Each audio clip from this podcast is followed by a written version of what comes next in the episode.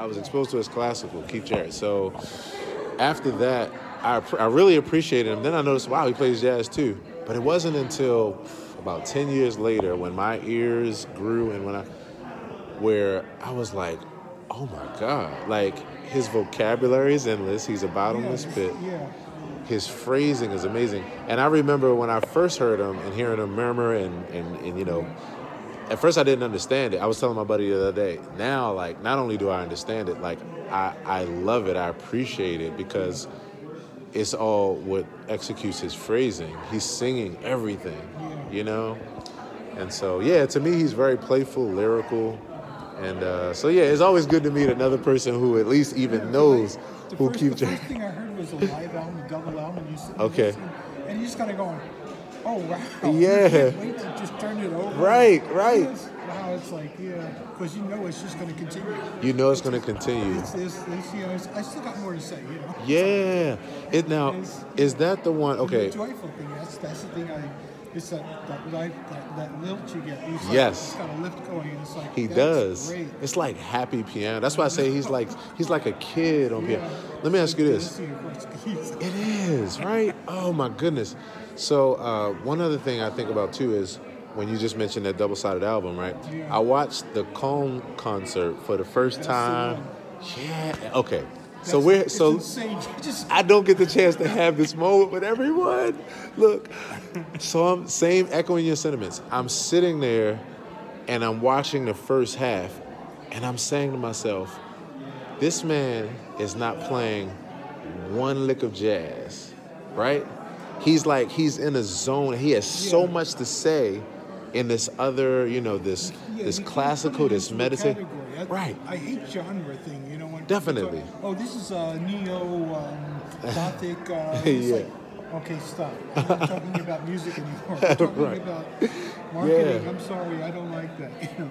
But what was so amazing to me was, like we were talking about, for him to play for I don't know, forty-five minutes, you know, hour, and and be in this one huge place of vocabulary and this huge toolbox, and then to know, like you said, that wait a minute, after he takes this break, he comes back. There's a whole other story to tell.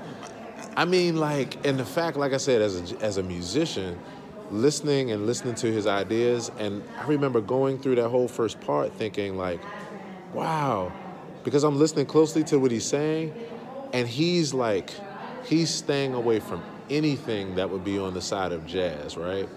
And I just, I, and I'm only pointing it out because, I mean, I can do that, right? I mean, it's it's not hard to do, but at the same time, as a as an artist, you usually just you let everything come out, right? Right. So you saw him being both intentional and completely free at the same time. And then to know like, oh my goodness, he came back second half, he sat down, I'm like, this is why I love this man. I mean, he's my number one, and I'm a Chick Corea fan. I am a, Corea, yeah, I'm Chick. I'm a Herb, to see him. I, Right. Yeah, Chick, I would love to see. and I'm a fan I of, seeing yeah, him on TV. They played. They had. Uh, there was a show called Rock Concert that Okay. was on, and it was just. It was the type of thing where they had the midnight special on around the same time period. Right. And it was like this was one where they just went to a place where the concert was being done Right. and they recorded it there. So you got to see the environments. And you got to Wow, see, like and the it whole was him with Stanley Clarke, and you just go, oh, right, Oh. mind blown, right. Ola on guitar, and you're just going, oh my god. He just, you Yeah. know, it just floors you. You just kind of go, I don't. What I love most like about you're them. rethinking music all of a sudden. Yes, you I are. love that. It's, it's literally each time you listen to them, they they make you think about music differently. You know, it's it's they I bring like so that. much. Yeah, me too. It's, the, it's like an exploration of life all again. You're going, this is great. And here's the final part, right? then you sit there at some point and you go, wait a minute, these are the same twelve notes that you know. You think about somebody. Everybody else is yeah. and you're still stuck in here. These guys are taking. And yet, the, yes, man. I mean, so it's good to connect with because I, like I said, I hardly ever get the chance to connect with someone who, you know, we we understand these because we've. So yeah, and anytime I can talk about Keith Jarrett nowadays, I'm like, yes, because he's he's just my number one man, you know, and I love all of them, but I'm in that space right now where Keith is just speaking to me. So appreciate you, man. Well, thank you. yeah. It was good to listen. Yeah, thank you. Let me, let me. Yeah, I was gonna say, let me throw you on it. So that's my uh, my info. If you're ever online, uh, my social media, and then on the flip side is, is the rest of my world and all the things that I do on a daily basis. yeah. So it's a pleasure to meet you. So Yeah. And humor. yeah, Because humor cuts. It's like, it's like music cuts through things that you can't use with words. right.